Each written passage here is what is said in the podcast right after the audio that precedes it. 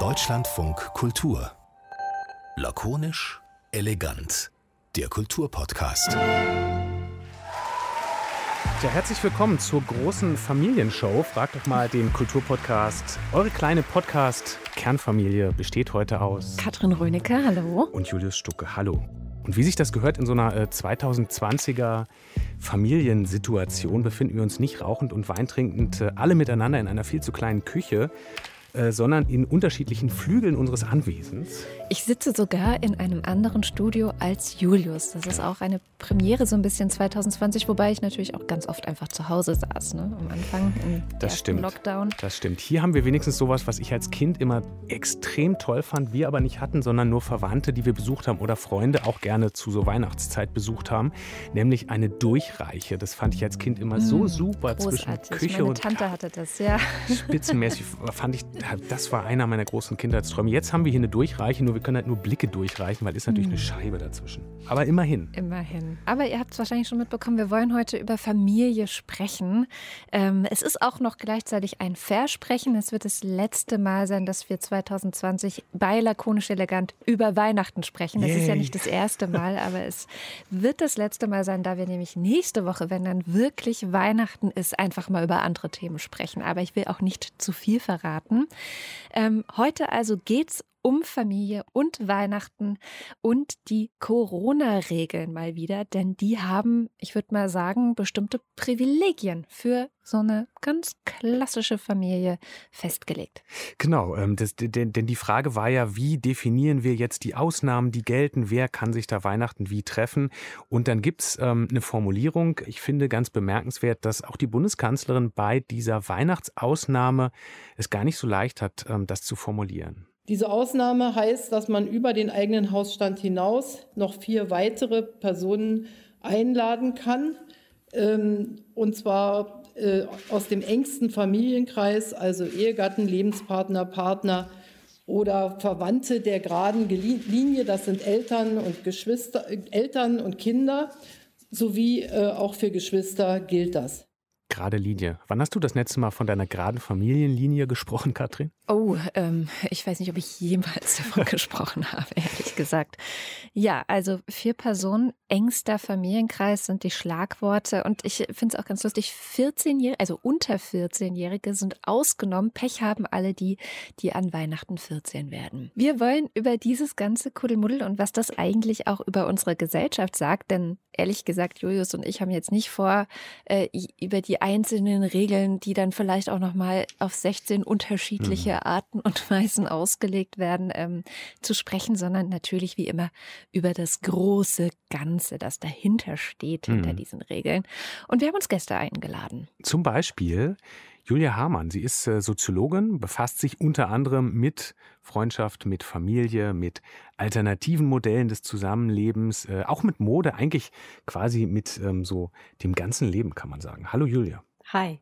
Und wir haben Dominik Jaleux dabei. Der ist queerer Kulturaktivist und veranstaltet wenn nicht gerade Corona ist, nehme ich an, äh, inklusive Hip-Hop-Partys. Hallo. Hallo, ich freue mich. Ja, und dann haben wir noch Stefanie de Velasco dabei, eine Autorin, die einen Roman geschrieben hat. Also klar, ist äh, eine fiktive Geschichte, aber ähm, vielleicht darin doch ein bisschen auch einen Teil ihrer eigenen Familiengeschichte darin verarbeitet. Kein Teil der Welt heißt der. Hallo Stefanie. Hallöchen. Und wir dachten, dass wir euch mal zum Einstieg so ein bisschen fragen, wie ging es euch denn, als ihr davon gehört habt am Sonntag, nachdem die Kanzlerin mit ihren Ländern zusammensaßen und sie getüftet haben, wie machen wir das denn jetzt an Weihnachten? Weil eigentlich sollte ja Weihnachten gerettet werden. Jetzt war klar durch die äh, steigenden Zahlen, dass man es nicht so ganz retten kann. Also Privilegien für den engsten Familienkreis. Was habt ihr gedacht, als ihr das gehört habt? Julia. ähm, Ah, also das ist so zweigeteilt. Aus einer persönlichen Perspektive war ich ehrlich gesagt ein bisschen froh, dass es Ansagen gab, die ähm, so eine Rahmung geben, auch im Umgang mit meiner eigenen Ursprungsfamilie, also der Familie, in die ich hineingeboren wurde, mit der es ja auch gilt, Verhandlungen über die Weihnachtsfeiertage zu führen. Aus einer forscherischen Perspektive war es ja tatsächlich total spannend, was ihr schon aufgemacht habt in der Anmoderation zu äh, diese Feinheiten von Familienmodellen und Definitionen, die jetzt aufgemacht werden, die sonst eben vielleicht Teil der familiensoziologischen Auseinandersetzungen sind, aber für den Alltag normalerweise keine Relevanz haben. Ja, äh, was habe ich mir gedacht?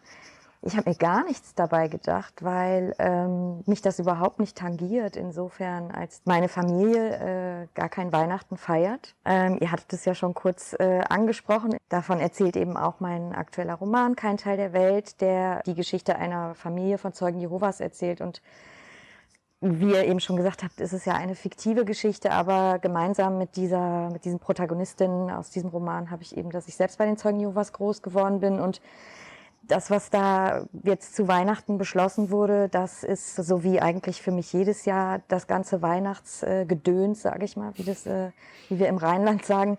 Das hat, mhm. äh, das hat für mich spielt überhaupt keine Rolle. Also in dem Sinne bin ich eben keine Christin und das spielt dann genauso eine Rolle wie ähm, für viele andere Menschen auf der Welt Weihnachten eben auch keine Rolle spielt, obwohl das hier in Europa ja sehr schwer vorstellbar ist. Wie ist es denn bei dir, Dominik? Für mich ist es sowieso jedes Jahr ähm, eigentlich ein Struggle, ähm, für mich festzulegen, was ich mache, ob ich zu meiner quasi Kernfamilie, also Familie, in die ich hineingeboren bin, fahre oder ob ich tatsächlich mit meinen Freunden, also mit meiner quasi Wahlfamilie feiere. Und im Grunde genommen war ich froh, dass es da klare Regelungen gab, aber ich habe für mich, ähm, glaube ich, auch schon davor festgelegt, dass ich dieses Jahr einfach ausfallen lasse. Das ist nochmal ein guter Hinweis, weil ich dachte, vielleicht müssen wir auch nochmal dazu sagen, es geht hier in unserer Sendung nicht darum, gegen die strengen Regeln irgendwie im Allgemeinen ja. zu opponieren und zu sagen, die sind doof. Ich glaube, wir sind uns wahrscheinlich alle einig, dass angesichts der Situation, in der wir uns befinden, strenge Regeln wichtig sind. Und du hast gerade schon ein wichtiges Wort gesagt, ähm, Dominik, die Wahlfamilie oder die Chosen Family, das ist ja ein wichtiges Konzept so in der queeren Szene, oder? Ja, ähm, definitiv. Ich kann da natürlich äh, nicht für alle sprechen, aber für viele ähm, queere Menschen, schwule Menschen, ähm, lesbische Menschen ähm, Gibt es ähm, so diese, diese Familie in der Form, wie sie vielleicht andere kennen, nicht, weil sie vielleicht in ihrer, ihren Familien zerstritten sind, weil sie vielleicht nicht die Akzeptanz erfahren, die sie sich wünschen. Und so ist es zum Glück so, dass viele Menschen dann eben die Wahl haben, sich neue Leute zu suchen, neue Freundinnen zu suchen, die sie dann ihre Familie nennen. Das ist in queeren Kreisen sehr weit verbreitet, das stimmt. Ist das generell ähm, vielleicht sowieso so, dass man sagen könnte, Frage vermutlich an, an Julia aus soziologischer Perspektive, dass man sagen könnte, wir sind gesellschaftlich einfach wirklich schon an einem ganz anderen Punkt angekommen als dem, der da jetzt in diesen Formulierungen drinsteckt. Also wir reden in diesem Jahr ganz viel über Kernfamilie. Ist ein Wort, habe ich vorher auch ähm, nicht benutzen müssen. Dann die gerade Linie. Solche Sachen, ähm, sind wir da eigentlich gesellschaftlich wirklich einfach komplett schon sehr viel weiter oder ist das noch ein bisschen ein gespaltenes Bild? Ich glaube, das Bild ist schon gespalten, weil natürlich viele Personen weiterhin in heterosexuellen Familien leben, in denen tatsächlich Generationenverhältnisse das Familienbündnis so ein bisschen gestalten oder definieren und gleichzeitig auch in einer diskursiven Dominanz dieses Bilds. Das heißt, die, die klassische, traditionelle, heterosexuelle Kleinfamilie ist die normative Folie, vor der wir Familien betrachten als Gesellschaft. Und gleichzeitig ist es so, dass es die empirische Realität überhaupt nicht widerspiegelt. Das heißt, da finden wir sehr viel mehr Variationen. Da finden wir eben diese Families of Choice, von denen schon gesprochen wurde. Und natürlich innerhalb dieser heteronormativen Rahmung auch ganz viele unterschiedliche Familienformen, Stieffamilien, Patchwork, äh, Alleinerziehenden, Einelternfamilien und so weiter. Und natürlich auch Familien ganz ohne Kinder. Also, ne, das ist ja, gehört eben auch dazu. Das heißt, das Bild ist, würde ich sagen, in den Köpfen akkurat und in der empirischen Realität sehr viel aufgeweichter. Mm, aber es ist ja nicht nur an Weihnachten 2020 durch Corona zu bemerken, dass wir ein bestimmtes Familienbild offenbar äh, politisch noch sehr manifest haben. Ich sage nur Stichwort Ehegattensplitting. Also es ist ja mhm.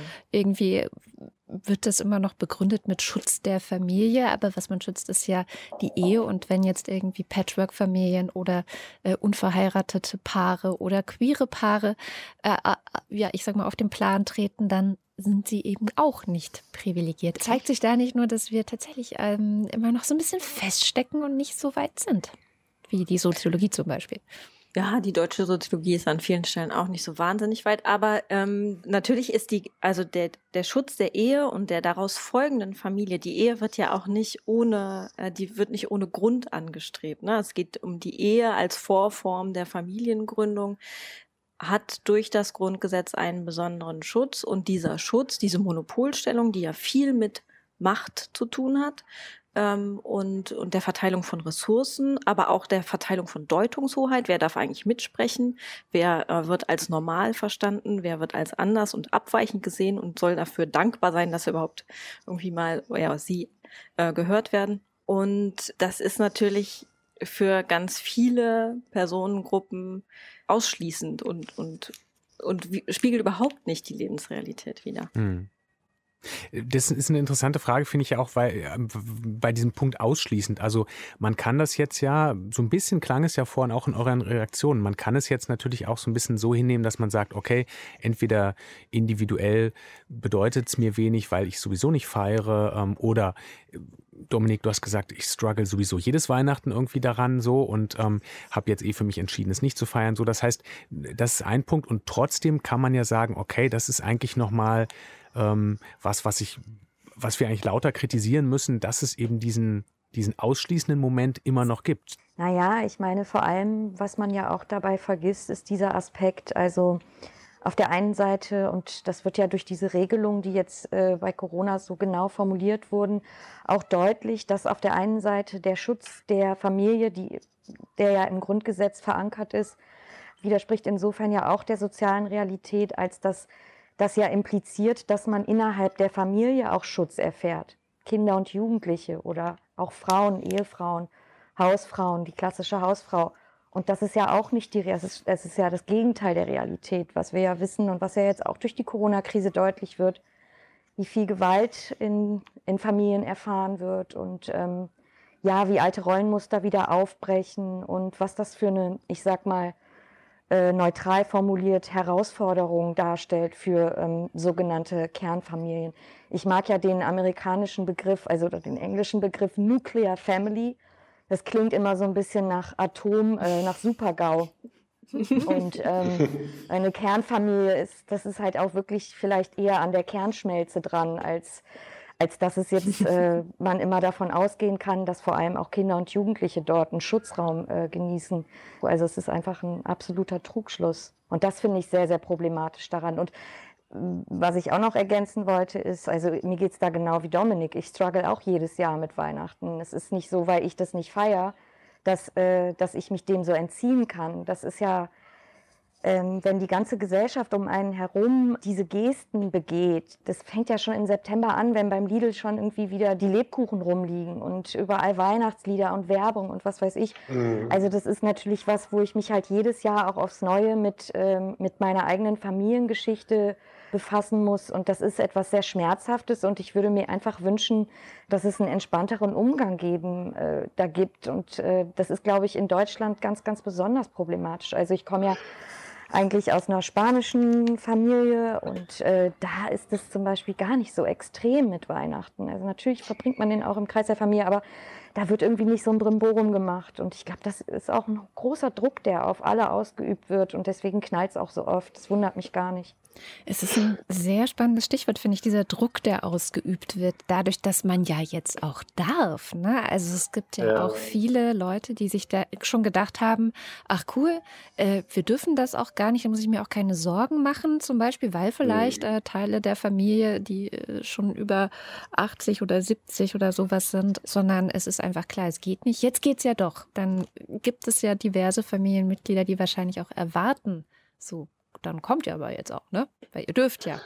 Das sehe ich auch so und ähm, ich spüre diesen Druck auch aufs, äh, jedes Jahr aufs Neue. Ähm, und ich werde daran erinnert, wie, was mir die Gesellschaft ähm, sagt, was eine F äh, Familie ist. Ähm, und äh, die, in der Familie musst du dich aufgehoben fühlen und äh, du, bist, äh, du musst dich geborgen fühlen. Und Familie ist das Wichtigste und Schönste auf der Welt. Also Mama und Papa und vielleicht die Geschwister. Für mich bedeutet das im Grunde genommen, ich muss mich, äh, wenn ich nach Hause fahre, entscheiden zwischen meiner ähm, weißen deutschen Familie und zu meiner, äh, zwischen meiner ähm, kamerunischen Familie. Und äh, beide Situationen werfen mich zurück ähm, auf Struggle, den ich, äh, den ich auch in meiner Kindheit hatte. Und es sind äh, beide Situationen äh, bergen unterschiedliche äh, Problematiken. Wie gehst du jetzt damit um? Weil du dürftest ja nun doch, obwohl äh, du schon beschlossen hast, eben einfach zu Hause zu bleiben. Ja, also ich fühle mich, ähm, also ich lebe in Berlin, äh, meine Familie wohnt in, oder meine Familien wohnen in äh, Niedersachsen und Hessen.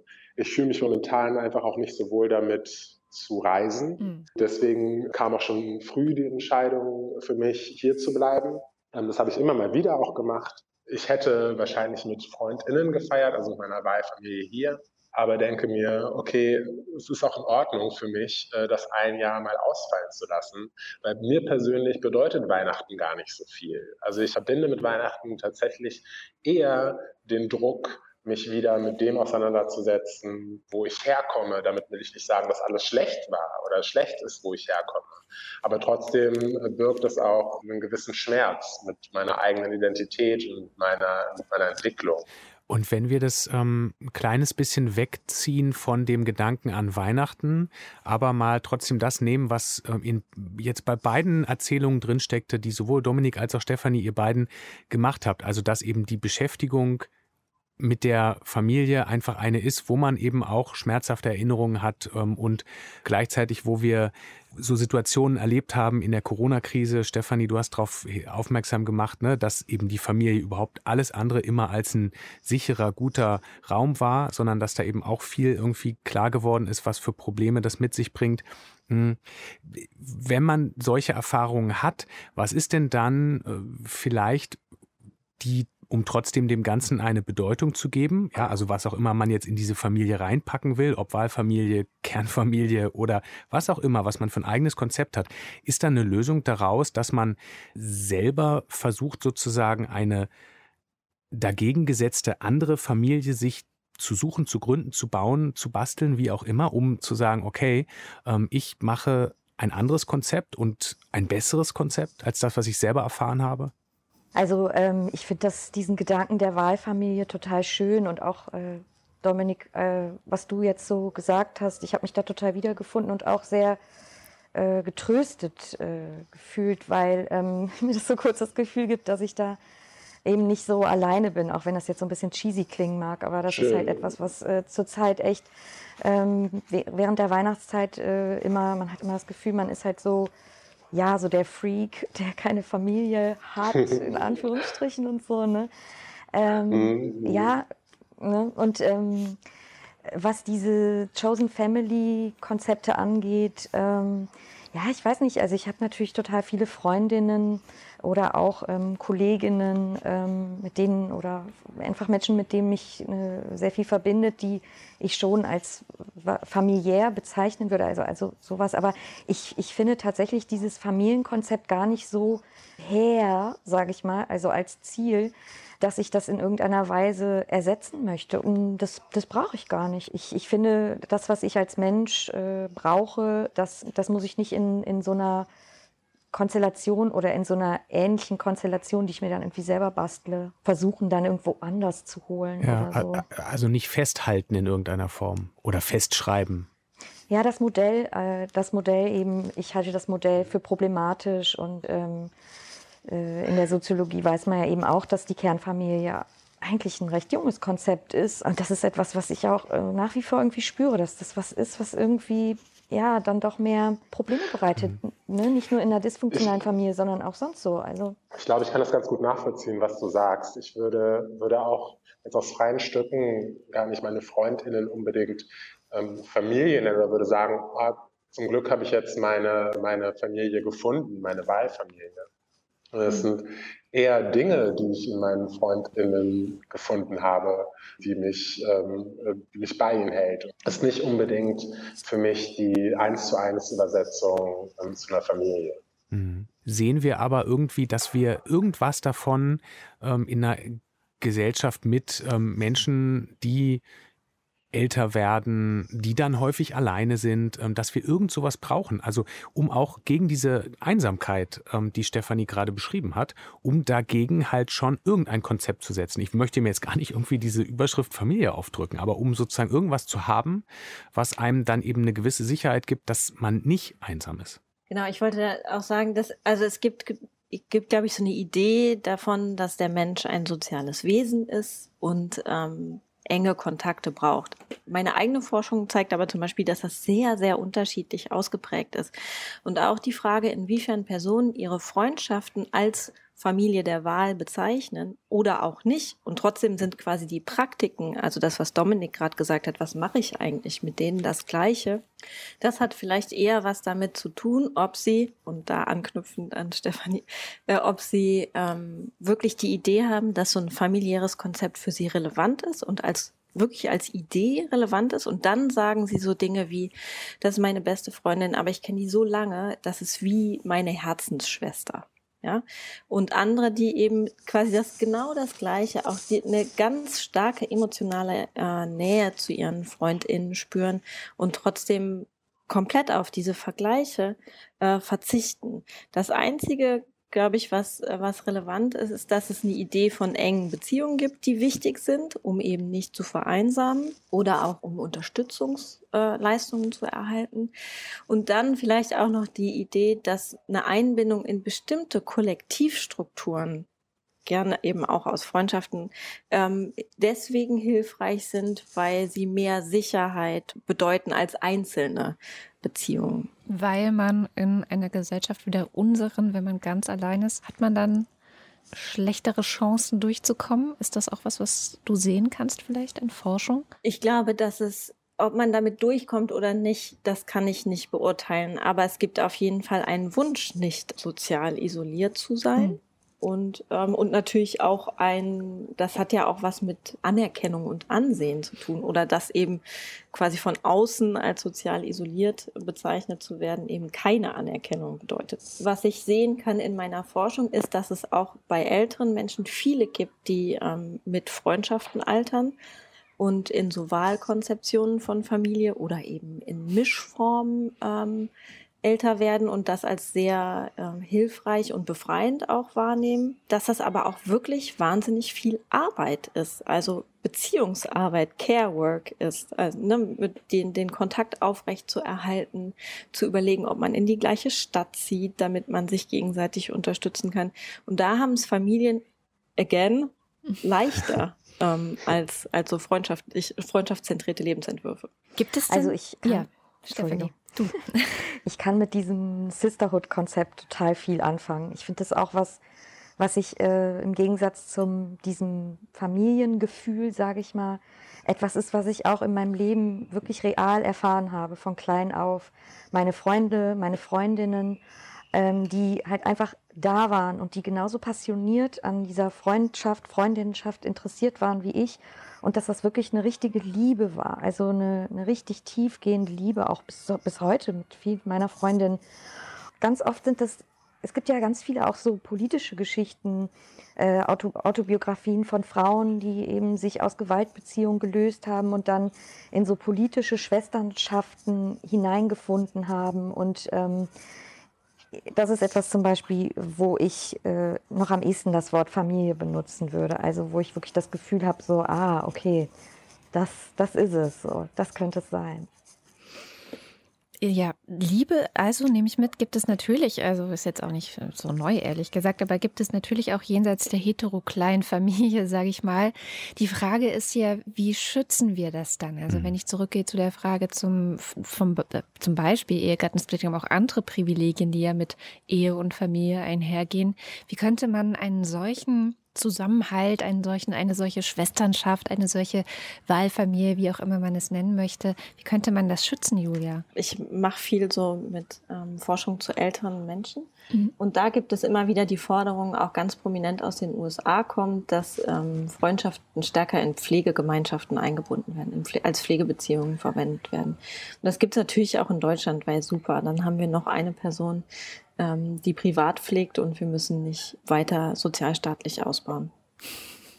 Und ähm, Ich finde, dass für viele, ähm, äh, weil, wie Dominik gesagt hat, diese Family of Choice ähm, Perspektive, die kommt aus queeren Communities und wird auch da in den USA stark erforscht und wird als sehr befreiend wahrgenommen. Und ich finde, wenn das diesen befreienden Aspekt hat, dann hat das, ist es eine emanzipatorische Wendung von Familie. Wenn das aber sofort in eine hm, sagen wir mal, Warenförmigkeit von Care-Beziehungen übertragen wird, dann hat dieses Freiheitliche ist überhaupt nicht mehr da.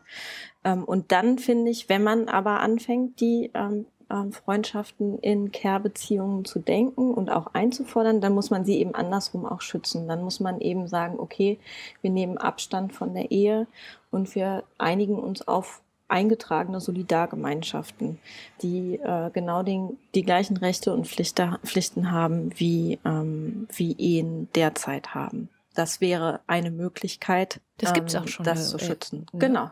Mhm. In Frankreich gibt es zum mhm. Beispiel.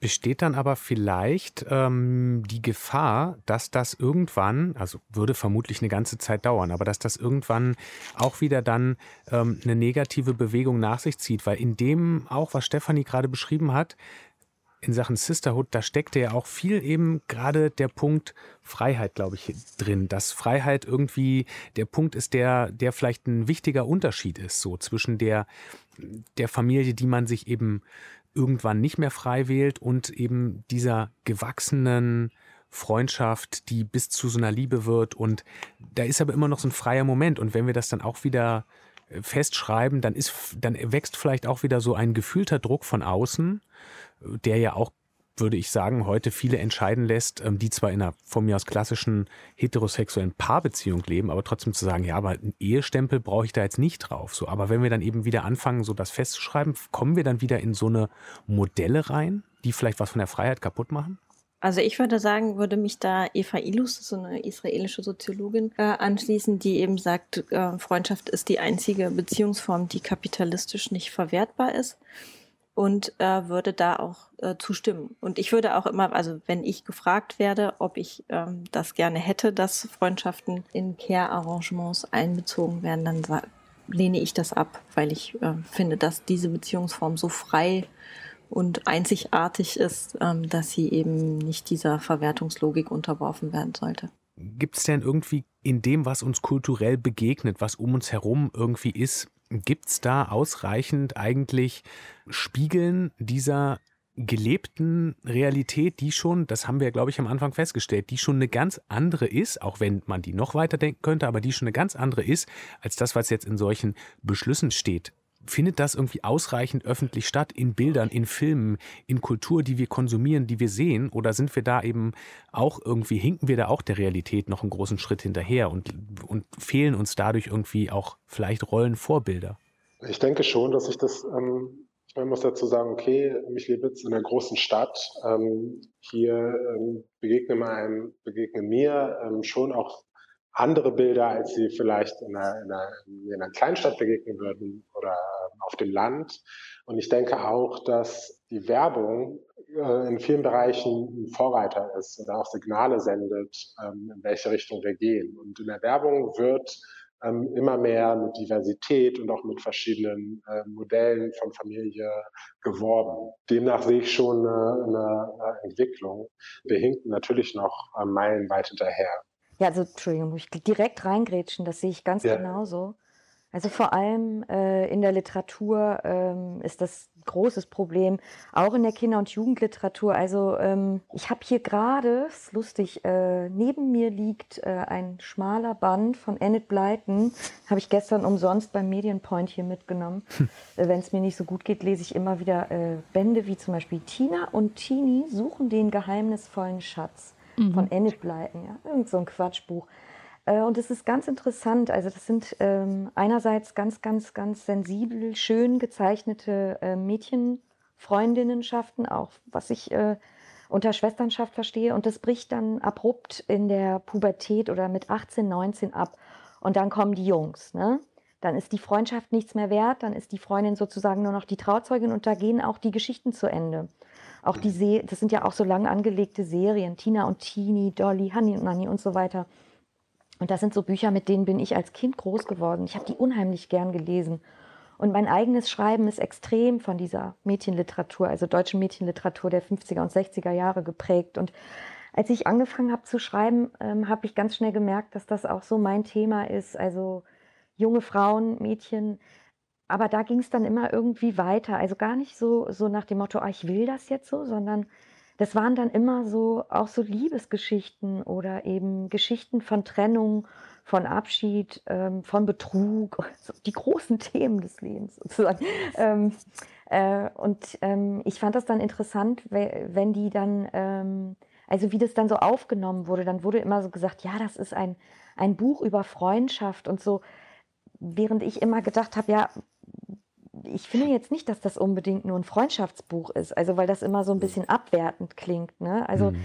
ähm, ich finde diese tiefen ähm, Beziehungen tatsächlich und ob das Paarbeziehungen sind oder ob das, ob man dafür ganz neue Wörter, äh, Worte finden muss, das ist, das ist was, was was nicht nur in der Wirklichkeit stattfindet, sondern wo so viel Drama und Hingabe und so mit verbunden ist in unserem Leben. Und da würde ich mir auch wünschen, dass sich das eben äh, auch in, in der Literatur und im Film abbildet. Das finde ich äh, findet zurzeit gar nicht statt, sondern es driftet dann halt alles so ab in diesen Familienhafen, nenne ich das mal. Was machen wir dann jetzt denn ähm, in dieser heute zusammengestellten kleinen, ich will das Wort ja jetzt gar nicht benutzen eigentlich, Wahlgemeinschaft, sagen in unserer kleinen Wahlgemeinschaft Podcast-Gemeinschaft. Podcast-Gemeinschaft, genau.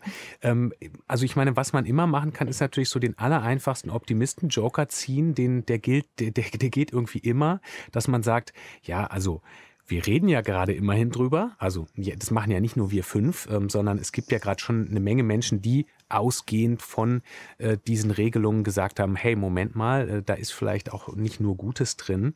Ähm, aber ähm, habt ihr noch einen anderen Optimismus als diesen quasi Zweckoptimismus? Naja, immerhin reden wir drüber. Was, wie sieht es bei der nächsten? Hoffentlich kommt die nicht so schnell bei der nächsten Pandemie aus. Ich glaube, das Die Frage ist, wann die ist.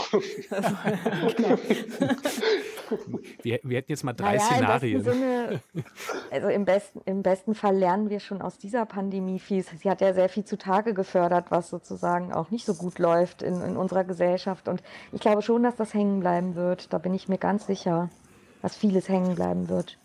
Ich halte mal fest, also die Familienkonzepte, die zumindest jetzt diesen Weihnachtsregeln zugrunde liegen, sind nicht wirklich zeitgemäß oder beziehungsweise es ist auch nicht sehr gerecht eigentlich äh, gegenüber den Menschen in der Gesellschaft, die eben nicht assoziiert sind zu irgendeiner so gearteten Familie. Und über das Virologische, da brauchen wir, glaube ich, gar nicht erst sprechen, ob es sinnvoll ist, jetzt so viele Ausnahmen da zu machen.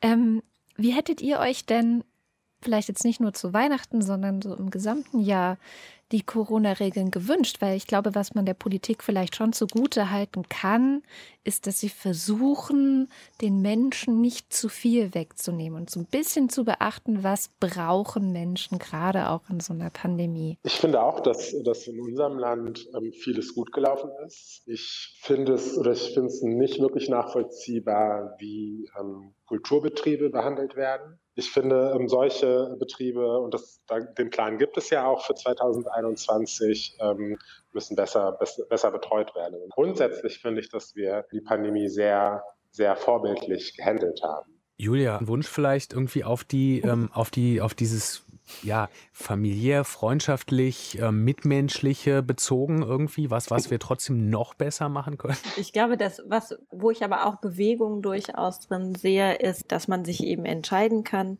XYZ ist meine Wahlkontaktperson ähm, und ich schwöre feierlich, dass ich nur mit ihr abhänge. Aber das darf ich dann, egal in welcher Beziehung ich zu ihr stehe und ähm, egal, ob wir in einem Haushalt wohnen. Stefanie, wie sieht es bei dir aus? Was, was brauchst du in so einem Jahr von der Politik? Ja, ich, ich finde, ähm, dass äh, die deutsche Politik das sehr, sehr gut gehandelt hat, was aber natürlich auch mit der deutschen Mentalität zusammenhängt. Also ähm, äh, die Spanier gehen halt nach der Arbeit, fängt ja das Leben im Grunde in Spanien erst an und ähm, in meiner Familie wurde viel darüber spekuliert, warum eben die Ansteckungen dort so hoch sind. Und das hat natürlich auch damit zu tun, dass das halt das Leben mehr draußen stattfindet, also auch mit mehreren Menschen zusammen und eben so ein Happening ist. Äh, während man ja hier, zumindest ja vielleicht nicht in Berlin, also die Tendenz hat halt um halb sieben dann eben nach, nach dem Abendbrot von Fernseher zu, äh, sich zu setzen. Endlich ähm, Homeoffice. Ja, äh, und, und natürlich, äh, wenn wir hier von Lockdown sprechen, dann ist das natürlich immer noch ein, ein totaler Lockdown-Light. In Spanien durften ja.